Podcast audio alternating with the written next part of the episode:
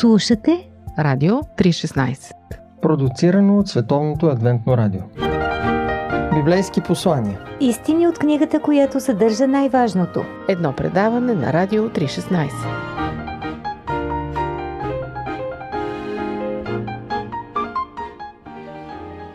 Детските молитви могат често да ни впечатлят и усмихнат.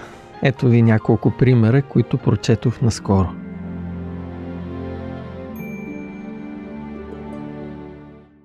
Мили Боже, моля те, изпрати ново бебе за мама. Това, което изпрати миналата седмица, плаче твърде много. Това е молитвата на Деби на 7 години. Мили Боже, кого направи по-умни? Момчетата или момичетата? Сестра ми и аз искаме да знаем. Джими на 6 години. Скъпи Боже, ето моята молитва. Може ли да дадеш на брат ми малко мозък? За сега той няма. Анджела на 8 години. Мили Господи, благодаря ти за хубавия ден днес. Дори човекът за времето по телевизията се заблуди. Това е молитвата на Ханк, който е на 7 години. Мили Боже, имаш ли помощници на небето? Бих искал да бъда един от твоите помощници, когато дойде лятната вакансия. Това е Натали на 7 години. Скъпи Господи, имам нужда от увеличение на джобните ми пари. Може ли някой от твоите ангели да каже на баща ми? Благодаря. Дейвид на 7 години. Мили Боже, моля се за мен и брат ми Били, защото Били е на 6 месеца и не може да направи нищо, освен да спи и да си намокри пелените. Даян на 8 години.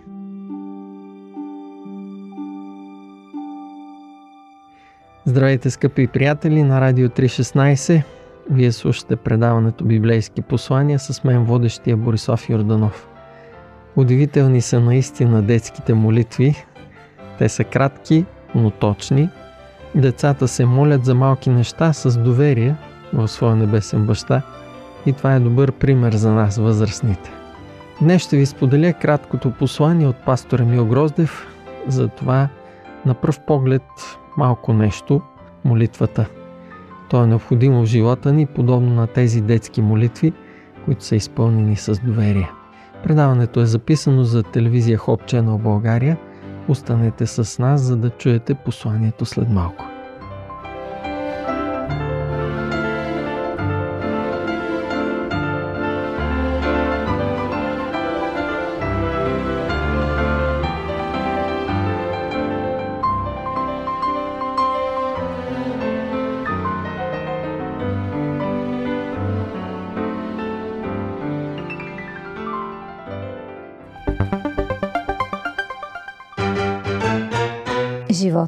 Събран в едно интервю. Живот – джобен формат. Библейски послания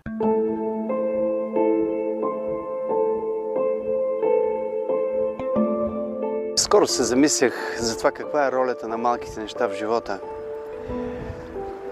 В една от статиите, които ми попаднаха в тези дни, една италянка разказваше за това как с нетърпение очаква момента, в който ще обявят, че всички предпазни мерки са приключили. Момента, в който казва, тя мога да изляза на улицата и да прегърна моите приятели, да се направим заедно селфи, момента, в който мога да седна на ресторанта и да спия чай с тях, момента, в който мога да се върне към моя живот, който ми е толкова приятен и толкова необходим. Малки нагред неща. Никога не се замисляме за тях, когато ги имаме. Отминаваме ги лекомислено, дори понякога с безразличие, а в един момент се оказват толкова важни. Всички шофьори и автомобилисти знаят, че в автомобила има много скъпи части. Невероятно скъпи части. Може би това е компютъра на автомобила, различните системи, охладителни, запалителни. Вече толкова осложниха автомобилите, че наистина станаха скъпи. Но не знам дали си даваме сметка, че там има нещо безплатно. И това е въздуха. Никакъв двигател не би могъл, може би, да работи без въздуха.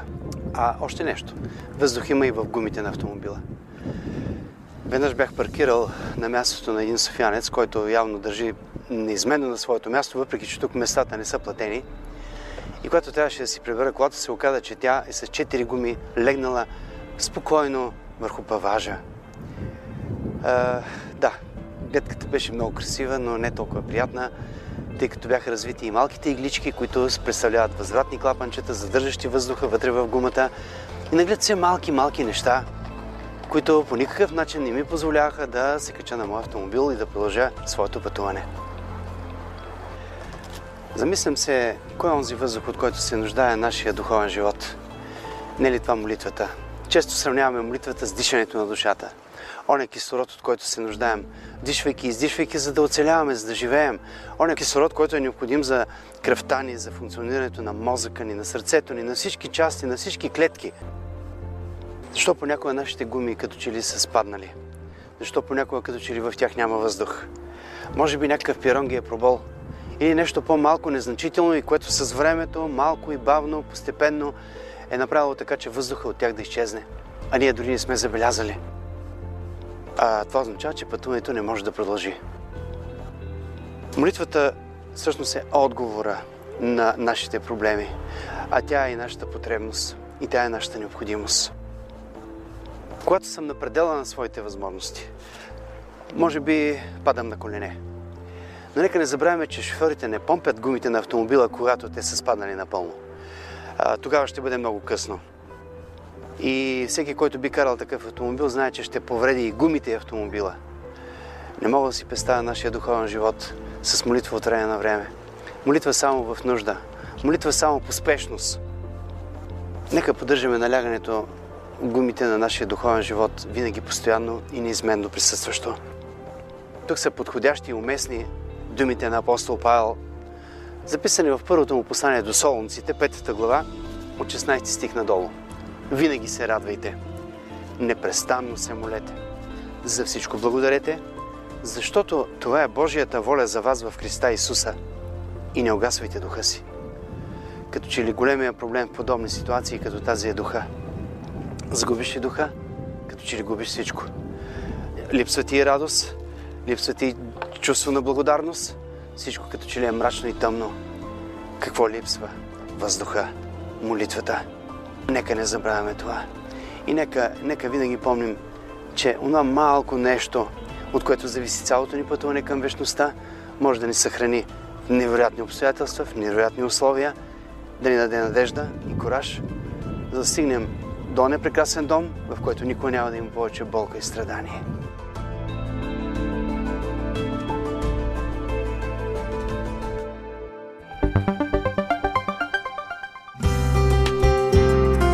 По пантофи. Предаване за семейството на Радио 316.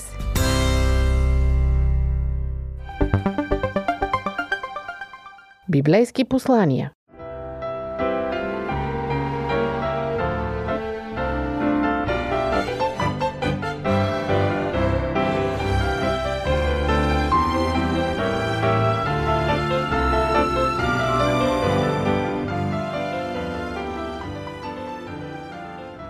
Молитвата е като въздуха, толкова необходима. В същото време е нещо толкова малко, което можем да правим всеки ден. Като поемането на дъх, например. Опитайте се да издържите без да дишате две минути. Непоносимо е, нали? Това е духовният ни живот без молитвата. Скъпи слушатели, нека практикуваме редовно това малко голямо нещо всеки ден. Вие бяхте с предаването Библейски послания. До чуване!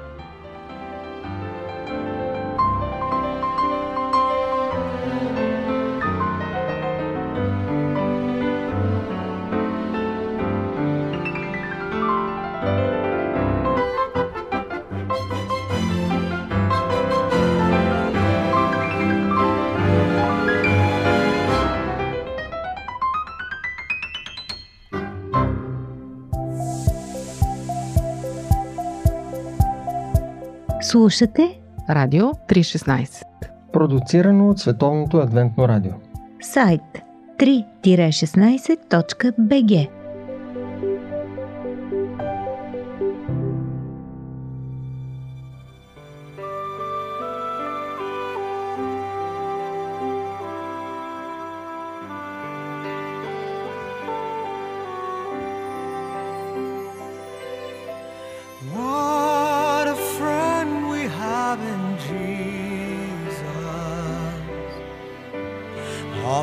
lessons and grief.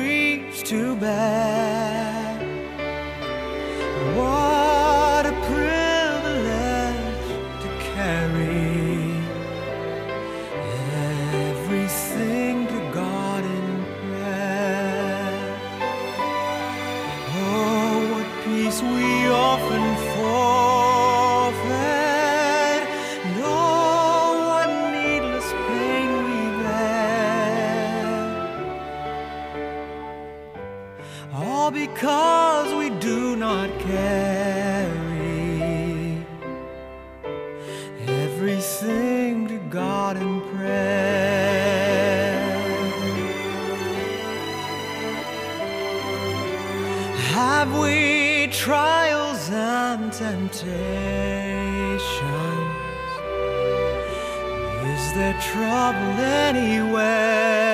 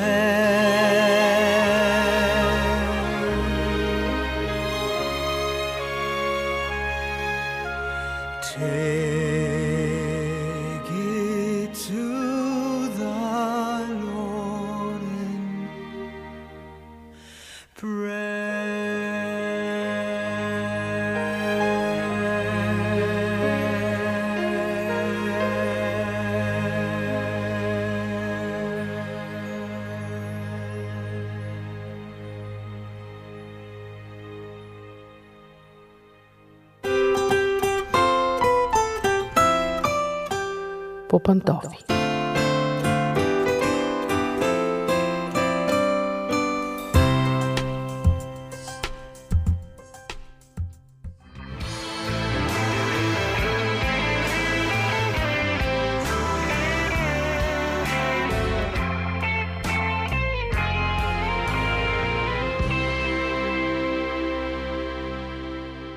Здравейте, уважаеми слушатели! Аз съм Мира. Отново сме в семейното ни предаване по пантофи. Днес ще говорим за съвместимостта в брак. Защото знаете, че една голяма част от разводите стават поради несъвместимост между партньорите. Несъвместимост между характерите е нещо, което можете да видите на почти всяка втора молба за развод в съда. Та, какво е съвместимост? Какво е несъвместимост? Може ли да се постигне изобщо нещо, което е въпрос на късмет или пък нещо, което се изгражда, нещо задължително или пък медийна измислица? Ето за това ще си говорим днес.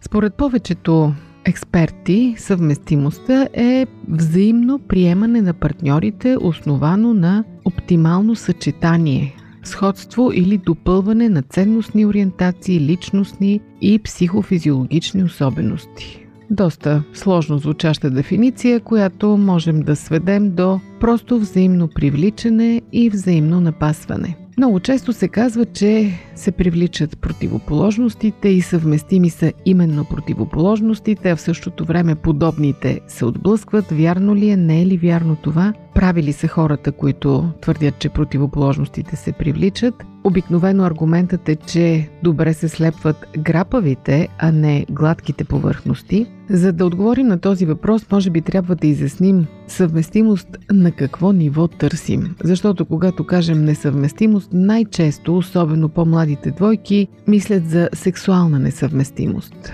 Но брачните консултанти и семейните терапевти твърдят, че съвместимостта е нещо много по-обширно и сексуалната съвместимост е една малка частица от нея.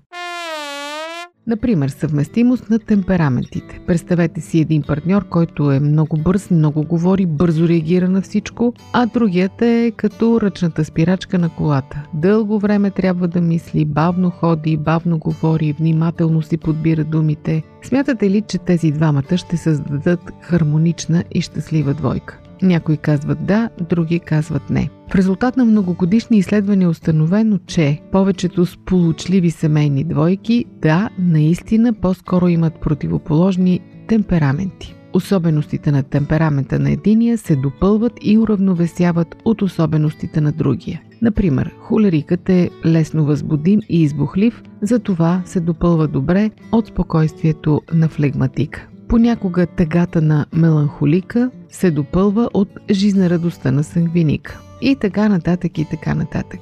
И обратно, разбира се, двама холерици създават доста проблемно семейство. Там температурата на общуване е почти винаги висока и избухливостта е ежедневие. Семейство от двама меланхолици много често стига до затваряне на вратите на къщата и съвместно изпадане в депресия. Възоснова на различни изследвания през много години, специалистите са формулирали следния закон на съвместимостта. Вродените характеристики Става въпрос за темперамент, реактивност, психомоторни реакции. В съвместимите двойки трябва да бъдат противоположни, а придобитите качества – характер, ценности, нагласи и интереси – подобни или сходни. Стигаме до това, че много добре трябва да направим разликата между темперамент и характер. Често двете се бъркат, заместват се взаимно в съзнанието на хората и това води до грешки. Много пъти чувате да казват хората ми така съм си по характер, аз съм избухлив. Избухлив си, защото си холерик, а не защото такъв ти е характерът. Характерът е нещо много важно, което се постига и създава, а не се раждаме с него. Характерът е резултат от възпитание, от самовъзпитание, от влияние на околната среда, от натрупан опит и така нататък. Така че съвместимостта на характерите се обословава на подобност, а не на противоположност. Важно е двамата съпрузи да имат, да кажем, сходна ценностна система, да изповядват една и съща религия, да имат общи цели в живота, да имат горе-долу сходна представа за успеха и неуспеха, да имат сходни разбирания за възпитанието на децата и ролите в семейството. Ето това е характерът. Защото двама души може да бъдат съвместими по темперамент, т.е. да бъдат противоположни, но техните характери да имат несъвместими недостатъци и те да разрушат хармонията помежду си. А вече недостатъците на характера както казах, са плод на възпитание, но те са поправими. Ако темпераментът почти не може да се промени и макар и да се облагородява в известна степен, все пак той си остава един и същ до края на живота, характерът може да претърпи съществени промени. Какво да кажем за дискусии по Радио 316? Вие слушате Радио 316. Продуцирано от Световното адвентно радио. Най-страшните недостатъци на характера, които са пагубни за семейното съжителство и за хармонията в двойката са невъзможност за поемане на отговорност, в това число и финансова. Тук влиза натрупването на дългове. Особено когато такъв недостатък има мъжът, наистина семейството може да катастрофира много бързо. Разбира се, важно е и двамата да нямат такъв недостатък. Освен това, емоционалната неуравновесеност. Тя се обославя до някъде от темперамента, но и е въпрос на обоздаване и възпитание. Бурните изяви на емоции почти никога не водят до добро съжителство и до хармония. Противоположното на емоционалната неуравновесеност е студенината или неспособността за даряване и получаване на любов, за изразяване на любов. От това особено силно страдат жените, ако мъжете им са точно такива неспособни да получават и даряват любов. Но разбира се и двамата страдат, ако живеят с емоционално студен партньор. Постоянното лошо настроение също е доста сериозен недостатък на характера. Това може да се дължи на темперамента, защото знаете, че меланхолиците рядко са в добро настроение или пък холериците, но това също може да се възпита в един човек. Най-малкото да подчинява лошото си настроение и то да не избива в поведението му постоянно. Много често това се изразява в хронични жалби, обвиняване на другия, в оплаквания. Това наистина може да съсипе отношенията.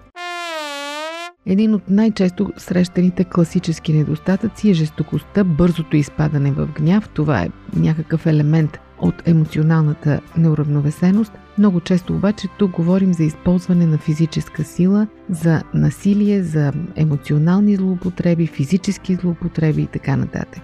Както и склонността към изневяра, охажванията, флирта с другия пол, постоянните връзки, разпадане на връзки. Това определено може да се възпита и да се подчини на морала. Разбира се, пристрастеността към алкохола, наркотиците, порнографията, хазарта и така нататък определено разрушават семейството и не случайно сред този списък от опасни недостатъци на характер специалистите слагат и мързела. Като мързела може да има много измерения, като се почне от класическия мързел да се работи и се стигне през мързела да се оправят отношения и да се поддържат добри отношения, това може да се сипе връзката.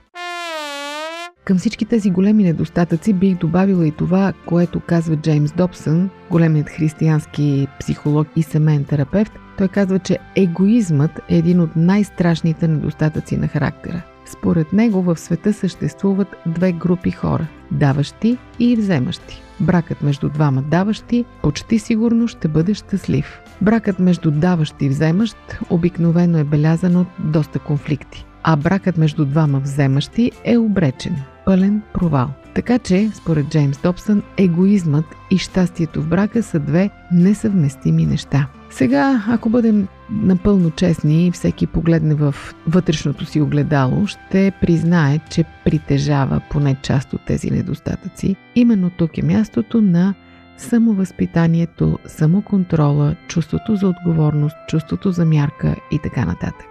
Когато осъзнаем, че нашите недостатъци заплашват отношенията ни, могат да унищожат брака ни, сме длъжни да вземем мерки. Ако пък млади хора, които все още не са създали семейство, а са в фазата на ухажване и на приятелство, забележат някои от тези недостатъци в другия, трябва много сериозно да помислят дали това може да се коригира, дали другият има желание да го коригира, дали изобщо е възможно да съществуват и да се примират с тези недостатъци. Истината е, че хора без недостатъци няма и големият фокус, така да се изразя, е в това да намерим човек с съвместими с нашите недостатъци, но все пак трябва да бъдем наясно. Добре е да бъдем наясно за нашата съвместимост, преди да кажем да пред пастора в църквата. Не бива да забравяме, че характерът се променя. Може да се промени. Темпераментът рядко, но характерът може. Стига да имаме воля за това. Нека не забравяме, че несъвместимостта не бива да бъде с лека ръка посочвана като причина за развод. Първо трябва да направим всичко възможно да станем съвместими. Дори да не сме напълно съвместими в началото, това може да се постигне. Сигурно сте видели щастливи, хармонични двойки от възрастни хора, които искрено се обичат и сякаш между тях няма никакви проблеми. Ако искате, помолете ги да ви разкажат за младите си години и ще видите, че не всичко е било така от самото начало, но те са работили упорито над своята съвместимост и накрая се е постигнали. Така че, нека не се отчаиваме, нека не махваме с ръка веднага да казваме не, ние сме несъвместими, а нека направим всичко възможно да станем съвместими. Пожелавам ви успех в това и наистина Бог да ви помага. Дочуване от мен до следващия път.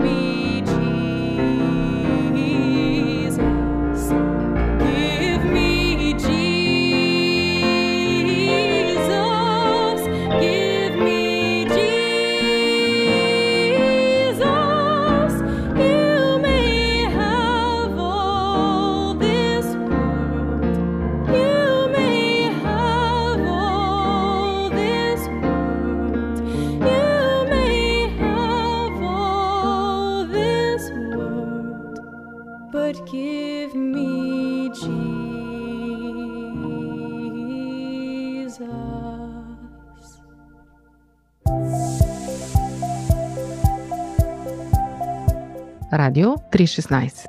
Продуцирано от Световното адвентно радио. Сайт 3-16.bg